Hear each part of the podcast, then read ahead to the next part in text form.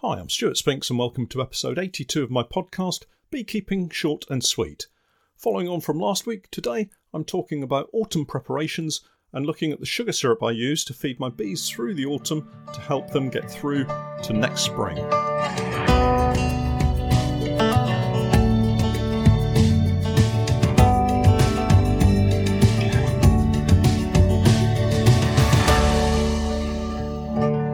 Beekeeping Short and Sweet, a beekeeping podcast for the inquisitive beekeeper with a short attention span. A beekeeper, in fact, just like me. It's been another busy week here in Norfolk, and I'm spending a bit more of my time at the workshop sorting out replacement floors for my colonies prior to them settling down for this winter. It's not so much the floors that need sorting, rather the Varroa inserts. I wonder how many of you out there are a little bit like me in that you have a range of kit none of which is standard, and so specific bits of equipment are not interchangeable. The main point of my focus this week has been setting up floors in preparation for December's oxalic acid treatments. And in order to carry out the treatment, I need to insert the Varroa boards beneath my open mesh floors. You'd think this would be quite a simple task, really grab a board and slide it home.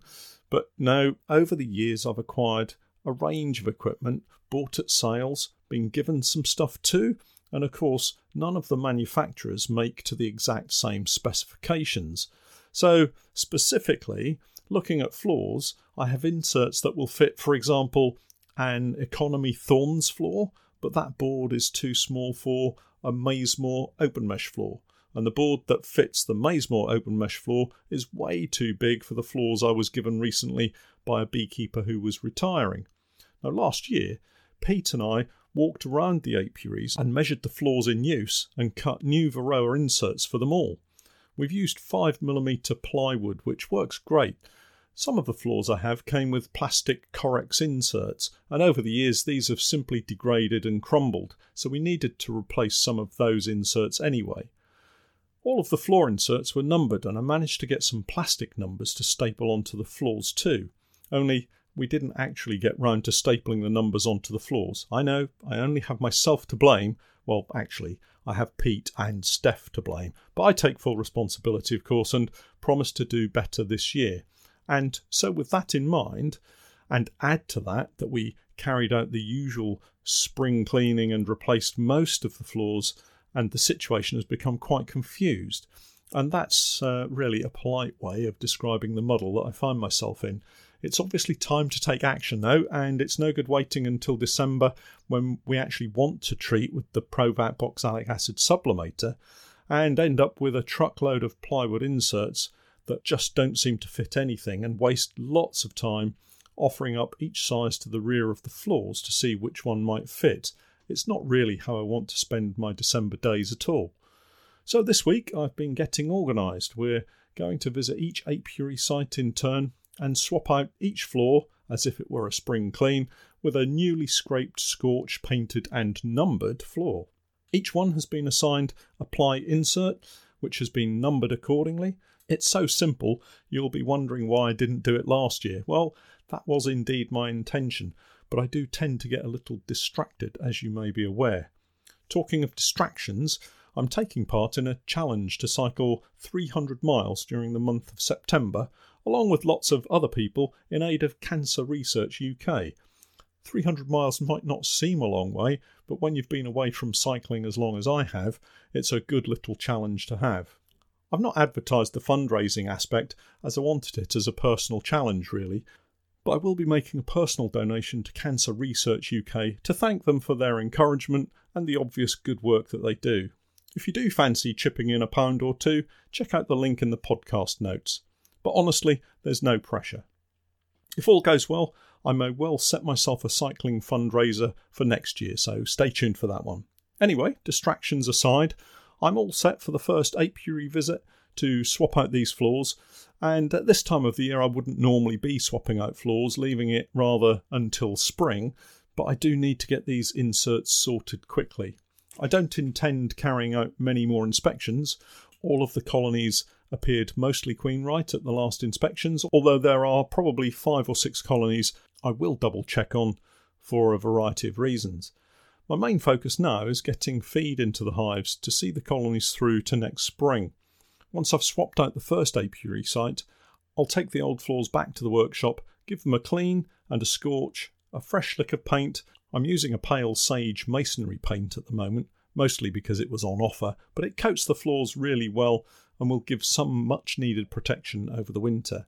Once that's sorted, we'll be working through the plywood rectangles to find the right size for each floor and start the process of numbering and swapping out again. One issue we will no doubt come up against is the fact that we're also using some new floors that we weren't using last year, so they won't have an insert pre cut. To preempt this, I've got some sheets of 5mm ply ready at the workshop and Pete standing ready with his table saw and tape measure in hand. Hopefully, we can get another batch sorted and ready to swap out on the same day. With any luck, we should have it all completed by the end of next week. We also have a lot of colonies currently in nuc boxes ready for overwintering. I was tempted to swap them out into full sized hives, but I want to see how they progress in the BS Honey 2 in 1 nucs. These are all set up as 6 frame nucs now, with one exception, which remains two 3 frame nucs with a divider down the middle. One slight challenge I have found with the BS Honey 2 in 1 nucs is the ability of the Correx divider to warp and buckle, and therefore not precisely fit into the slot in the feeder or the roof and separate the two sides. This means that the roof gets pushed up a little and the bees are continually propolising the gap. I think I have mentioned this before, and the solution I've come up with is swapping out the Correx divider with a plywood version. It's worked so far, but it does create another issue in that the Correx divider is flexible, which makes it easy to remove, whereas the ply divider is rock solid and makes removing it a tad more challenging. I'm sure I'll work it out eventually. Anyway, the one remaining 2 in 1 3 frame box may have two Queenright colonies, but when I last checked, I had some doubts as to whether one of them might be a drone layer. I'll be checking again this weekend, and if she's okay, I'll be using her in a queenless colony that stands next door. It's a double Maisemore poly commercial hive that ended up with a drone laying queen a couple of weeks ago. If it turns out she's also a drone layer, then we'll bring a Queenright colony over and unite them with the Maisemore poly hive ready for winter. In other news, I've been tidying up the number one apiary at the fishing lakes. This was my very first apiary at the fishing lakes and has been overrun with brambles this year. It's always hard work trying to clear out an apiary when there are still beehives in place, so we've moved all but two colonies and intend moving the last two this week. Once empty, the apiary can be given a really good clean out, nettles and brambles cut back, grass cut, and old pallets removed. Some of the pallets have been here from day one and are past their best. I think they'll probably be destined for the bonfire this year. I'm so lucky at this site as the fisheries manager is also a mean tractor driver and has cut a really nice new path through the brambles into the apiary for me so that I can get my truck completely into the enclosed site it's surrounded by brambles and trees, and you'd probably not even notice it was there. Well, apart from the tyre tracks and now the big hole in the brambles. But it will make life a lot easier in getting bees in and out, not to mention the enormous crop of honey that we're going to get next year. I'm also going to be placing a new style of beehive in this apiary. Next week, we're taking ownership of around 8 or 9 national 14 by 12 hives, complete with bees, and they're all going to be located in this apiary. The national 14 by 12s are the same footprint as the standard national and commercial beehives, so they fit in quite nicely. The difference being the brood box frame size. You've guessed it, they measure 14 inches by 12 inches. Compared to the standard national frame, which measures around 8.5 inches deep, of course, the top bar is the same measurement, 14 inches. It's just the depth that varies, and it gives a much larger brood area than that of the standard national brood frame. I'm looking forward to showing you these hives on video just as soon as I can. There is, of course, a lot of work to do before we get to that stage, and I've just reminded myself that the apiary needs to be sorted before next Wednesday, which only gives me around four or five days. Maybe swapping out all the floors by the end of next week might not happen after all. Remember what I said about me getting distracted? Here's another example of just that. Oh well, I'll get done what I can, and the rest will just have to wait. I mentioned right at the start I was going to talk about what I've fed my bees in the past and what I'm feeding my bees this autumn and why. Well, I suspect, like a lot of people, when I started beekeeping, there was really only one way to get extra feed into the bees, and that was to make up some sugar syrup myself. Over the years, various bee feeds have appeared on the market, and I've used quite a few.